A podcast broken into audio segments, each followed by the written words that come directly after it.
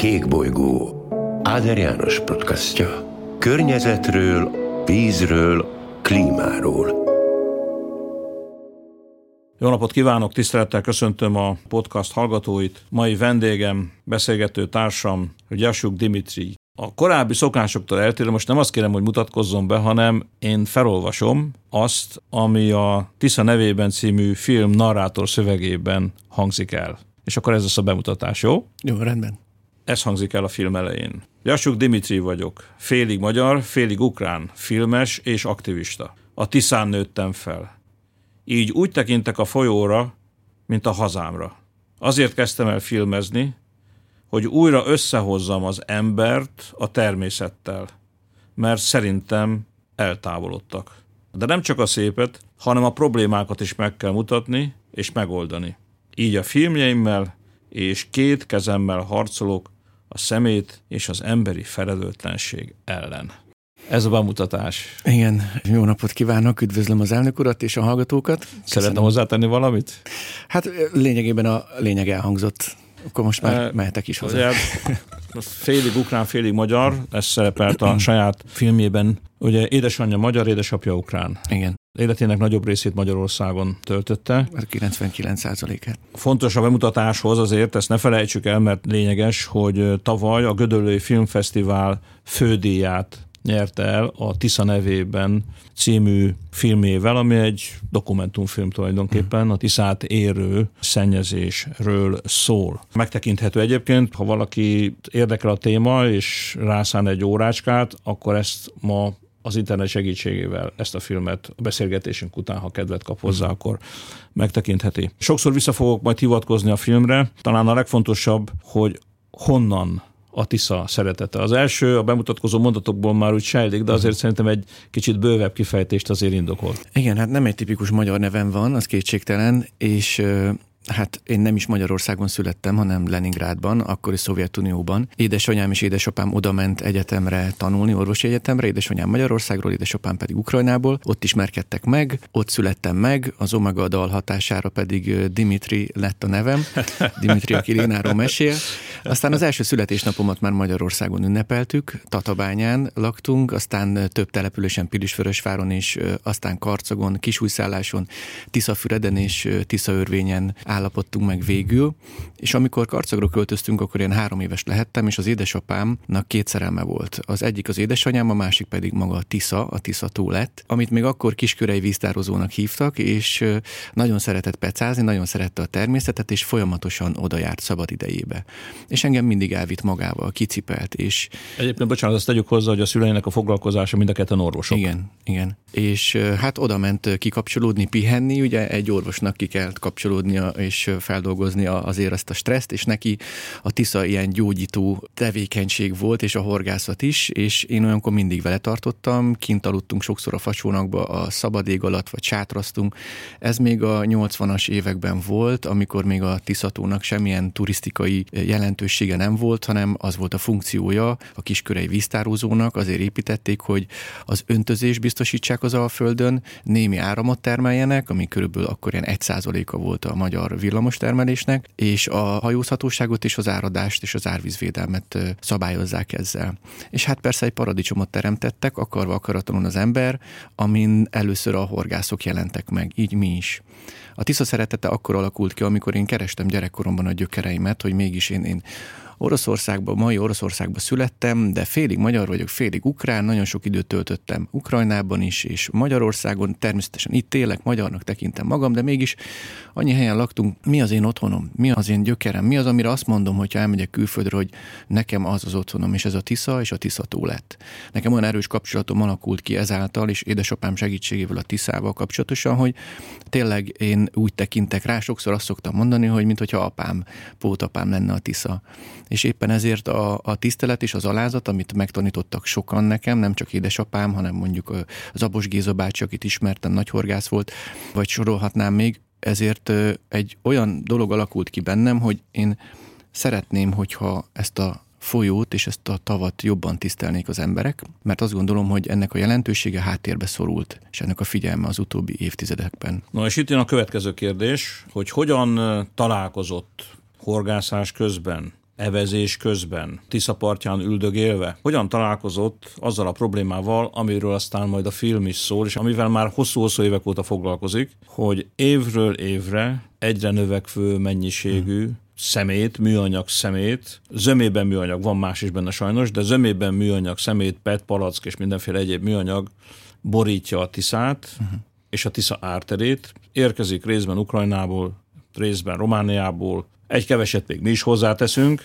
Tehát mikor találkozott ezzel a problémával, hogyan szembesült az illegális lerakók és az abból származó nagy mennyiségű műanyag szemét, Tiszán úszó, Tiszába kerülő műanyag szemétnek a problémájával? Körülbelül négy évvel ezelőtt kezdtem el filmezni. Nekem nem ez a szakmám, én közgazdász vagyok, és reklámügynökségem van tizennyolc éve, de mindig lejárok a Tiszához, a Tisza-tóhoz, és régi álmom, hogy én filmezzek, gyerekkoromban rengeteget fotóztam, és négy évvel ezelőtt belekezdtem a filmezésbe, és a Tisza-tó a múzeum.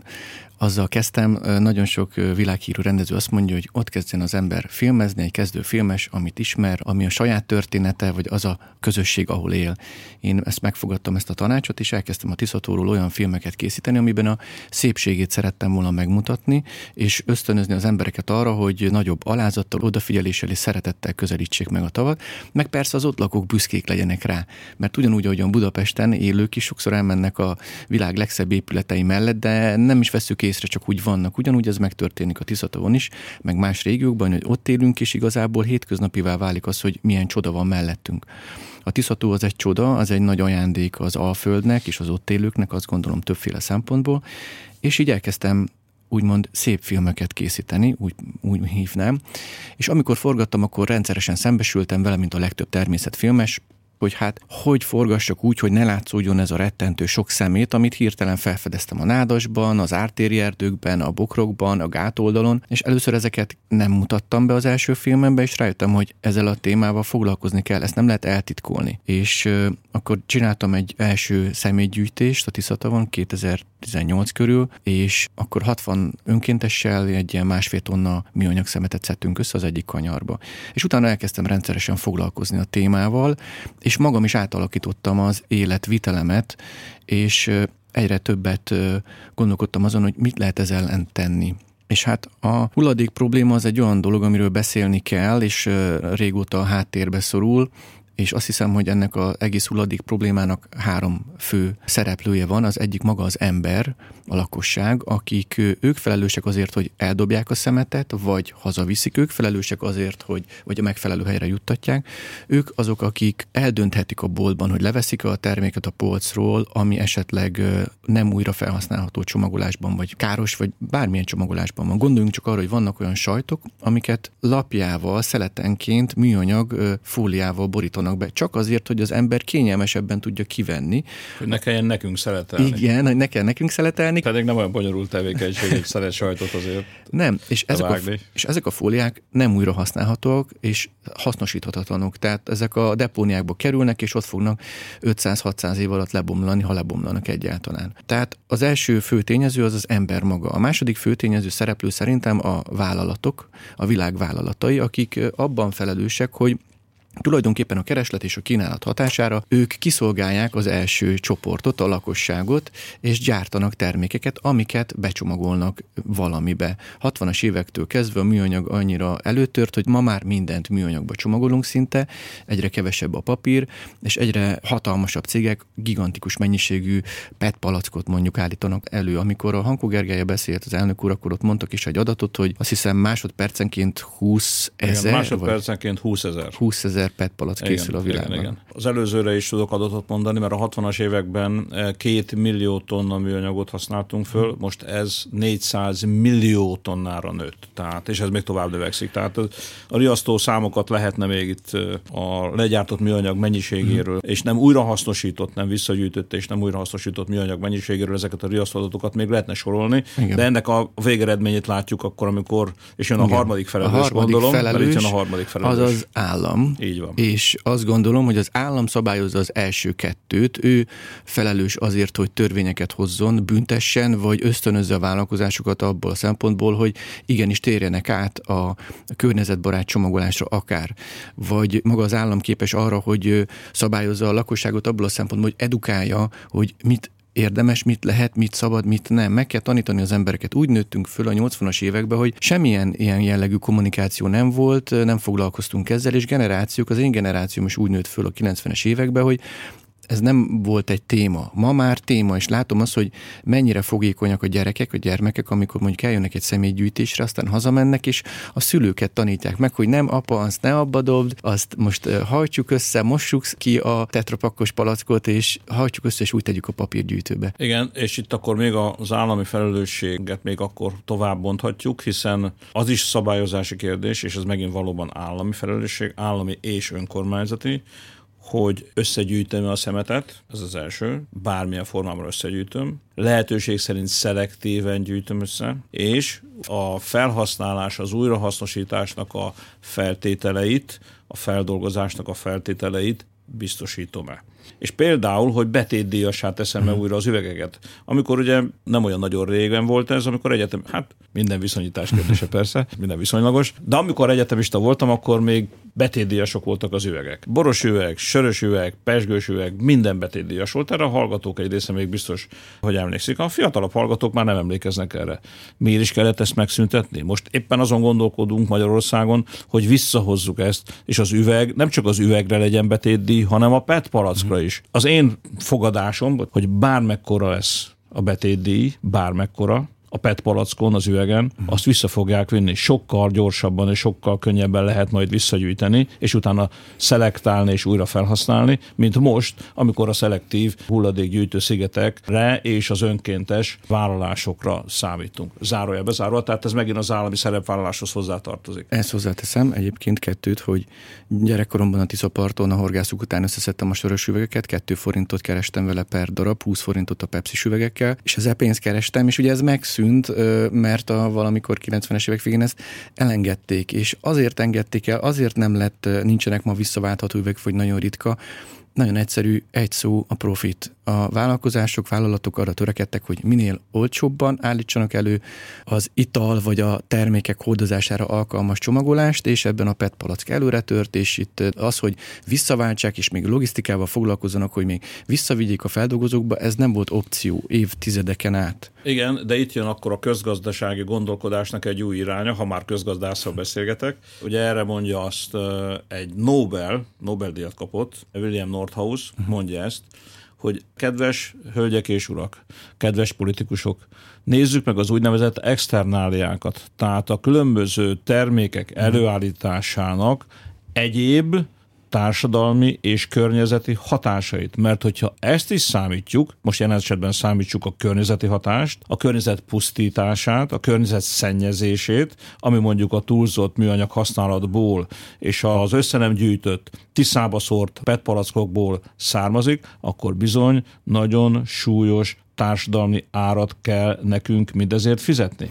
Tehát ebben a pillanatban nem csak a környezeti szempontok, hanem a közgazdasági logika és okoskodás is, hogyha egyel tovább gondoljuk ezt a, az egész helyzetet, amiben mi magunk manővereztük magunkat, akkor már is nem is olyan ördögtől való azon gondolkodni, hogy egy másik szabályozás, megint csak állami szerepről beszélünk, egy másik szabályozás révén ez javarészt, nem mondom, hogy teljes egészében, de javarészt megelőzhető, a mennyisége, a mennyisége biztos, hogy jelentősen csökkenthető. Majd a végén a film záróképéből utalni szeretnék itt egy mennyiségítét, nem akarom lelődni a point, majd a végére hagyom. Itt még ehhez hozzátennék annyit, hogy van egy huszonkettes csapda a rendszerben, szerintem, az pedig maga a pénz. Ugyanis, hogyha megpróbáljuk szabályozni, vagy, vagy, vagy befolyásolni a lakosságot, hogy mit vásároljanak, nyilván az a fogyasztóknak az anyagi helyzetétől függ, hogy megengedhetik a maguknak, hogy drágább, de környezetbarát csomagolású terméket vegyenek. A többség nyilvánvalóan nem, sajnos. A vállalatok esetében pedig az, hogy minden vállalatnak a legnagyobb értékét az adja, hogy minél több profitot termel, minél jobb eredménye van, tehát pénz, pénz, pénz az azt jelenti, hogy minél olcsóbban, minél több tömegterméket adjunk el, és minél többet. Hogyha a vállalatokat nyilván az állam megadóztatja, abból bevétele származik. Hogyha most az egészet felborítjuk, és azt mondjuk, hogy az állam kötelezi a, az első kettő szereplőt bizonyos dolgoknak a bevállalására, akár a vállalatoknak az, hogy váltsátok vissza mostantól, csináljátok ezt, csak olyan üzemelhet, csak olyan termék készülhet, ami környezetbarát, akkor a profit sokkal alacsonyabb lesz, kevesebb adót fizetnek be, kevesebb lesz a, a vásárló is, aki meg tudja venni a termékeket, tehát úgymond ideiglenesen egy akár éveken keresztül kevesebb bevételhez jutnak a szereplők, és be kell vállalni valamit azért, hogy valamit tegyünk ezért. És hát ez az, hogy nagyon sok ország, és nagyon sok vállalat, nagyon sok kormány nem vállalja be, vagy csak sokára vállalja be. És az a kérdés, hogy ez az idő, ami eltelik, az alatt milyen állapotba kerül a környezetünk, és hogy ez visszafordítható-e vagy sem. Igen, igen, tehát visszafordítani már nem tudjuk, el tudjuk kerülni, hogy növeljük a bajt. Térjünk vissza Ukrajnára és a Tiszára, hogy filmben is elhangzik, hogy egyik legfontosabb probléma. Bocsánat, hogy közbeszólok, csak igen. Még ehhez, a, mert azt a gondolatot nem fejeztem be, hogy hogy kezdtem el erről filmezni, ugye, hogy itt most kitértem erre a három szerepről, de nem akartam annyira kitérni, ennyire belemenni, de örülök, hogy erről beszéltünk, de hogy úgy jutottam el aztán, hogy ezután a szemétszedés utáni megismerkedtem a pé é té-kupával, akik nagyon sok inspirációt adtak nekem, és tovább szerettem folytatni ezt a tevékenységet, hogy elmegyek különböző gyűjtésekre, nem is az, hogy én szervezek, hanem jelen legyek, és mondjam az embereknek, és motiváljam, próbáljam őket motiválni, és mindig azzal szembesültem az ilyen személygyűjtések során, a Tisza-tavon, vagy a Felső Tiszán, vagy lentebb akár, hogy az évről évre megtisztított területek évről évre újra szennyezettekké válnak, mert az áradás újabb adag, hatalmas mennyiségű hulladékot hoz a felsőbb szakaszokról, Romániából, Ukrajnából, Szlovákiából, és persze Magyarországról. És azt gondoltam, hogy nem szedhetjük örökké mások szemetét. Valamit tenni kell, hogy megértsék az emberek, hogy mit tesznek a folyókkal, nem csak a Tiszával, hanem az összes többi folyóval itt a világon és Közép-Európában. Ezért jutottam arra, hogy én elmegyek, megpróbálom megérteni, felderíteni, és megmutatni ezt a problémát, hogy honnan ered, és meddig tart, és mit tesz az ember, és mit tehetünk ez ellen. Akkor én is adós vagyok, mert nekem is volt egy gondolatom, csak elkanyarodtunk, hogy a problémával való találkozás az szinte szó szerint megegyezik azzal, amit Hankó Gergelytől hallottunk, a pé é té-kupásoktól. Uh-huh. Ők is filmet akartak forgatni, uh-huh. Ők a partifecskékről akartak filmet uh-huh. forgatni, és a filmforgatást megelőzően botottak bele egy hatalmas, nagy szemétkupacba, uh-huh. ami ott föltorlódott, a Tisza egyik kanyarulatánál, már kint az ártéren volt mindez, és akkor kezdtek ezzel a kérdéssel foglalkozni, és akkor ebből bomlik ki a pé é té-kupa, a petkalózok, uh-huh. és az a gyűjtés, amit minden esztendőben most már két héten keresztül, részben a Tiszán, részben a Tisza mellékfolyóin ők ö, megszerveznek. A filmben ugye azt hangzik el, hogy részben azzal magyarázható ez a helyzet, hogy Ukrajnában nincs, nemhogy szelektív gyűjtés nincs, hanem semmilyen kommunális hulladék összegyűjtése sincs nagyon sok településen, különösen a kis településeken.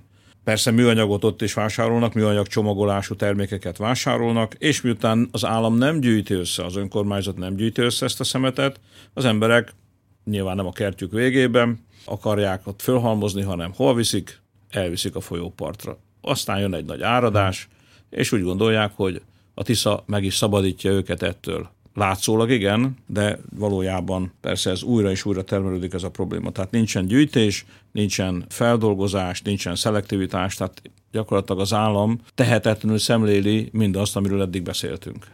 Igen, azt hozzáteszem, hogy azért az évszázadok óta az a szokás az ilyen hegyvidéki településeken, falvakban, hogy a falvakban, háztartásban termelődött hulladék, ami nagyrészt szerves hulladék volt a múltban, azokat kivitték igen az erdőbe, a patakpartjára, és ott hagyták. Az ott lebomlott, megették az állatok. Nem volt benne olyan káros, vagy olyan mesterséges anyag, mint most. Ez a szokás ugye nagyjából megmaradt, sajnos, mert ez valóban igaz, hogy Kárpátalján és Ukrajnában is összességében nagyon kevés, illetve sok illegális hulladéktároló van, és a hulladéktárolóknak, amik uh, hivatalosak, a kilencvenkilenc százaléka nem felel meg az é u-s normáknak, de hiszen nem is é u tag Ukrajna, míg uh, ugyanez a probléma Romániában is uh, fennáll, tehát az, amikor a Maroson is érkezik a töménytelen mennyiségű pé é té palack, a Románia é u-s ország sokkal jobban áll hulladék uh, feldolgozásban, szállításban, összegyűjtésben, mint uh, Ukrajna, mégis érkezik. Hát sajnos, nem kevés. Nem, nem kevés, kevés, igen. És az a helyzet, hogy Ukrajnának sajnos nincsen pénze, és egy utolsó prioritási lista volt mindig az utóbbi harminc évben, uh, mióta Ukrajna, Ukrajna, hogy Kárpátalján a hulladék problémával foglalkozzanak. Többször fölkapta az ukrán média is például a Rahói szeméttelepet, vagy a problémát, de mindig volt valami más, amivel foglalkozni kellett, és ez azt eredményezte, hogy harminc éve tulajdonképpen olyan hulladéktárolók vannak Kárpátalján, amik harminc évnyi szemetet gyűjtöttek össze, és ebben vegyesen minden benne van. Most az elmúlt percekben arról beszéltünk, hogy részben az illegális hulladéklerakók és az emberi felelőtlenség és az állami szabályozás hiányossága miatt évről évre hogyan nő a Tiszát elérő műanyag szemétnek a mennyisége. Beszéltünk arról is, hogy ez milyen gondokat jelent. Részben a természetnek, részben pedig az ott élőknek.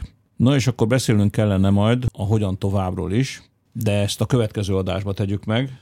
Úgyhogy én sejtettem, amikor megnéztem a filmet, és készültem erre a beszélgetésre, hogy nem fogunk huszonöt-harminc perc alatt a végére jutni a tiszai műanyag szennyezés problémájának, de időkorlátunk nincs. Talán a hallgatók türelme véges, úgyhogy megköszönve a hallgatóknak a türelmét, arra biztatom őket, hogy a következő adásban tartsanak velünk, mert folytatni fogjuk Ljasuk Dmitrij-jel a Tisza védelmében, a Tisza érdekében azt a gondolatsort, amit az elmúlt percekben már megismerhettek.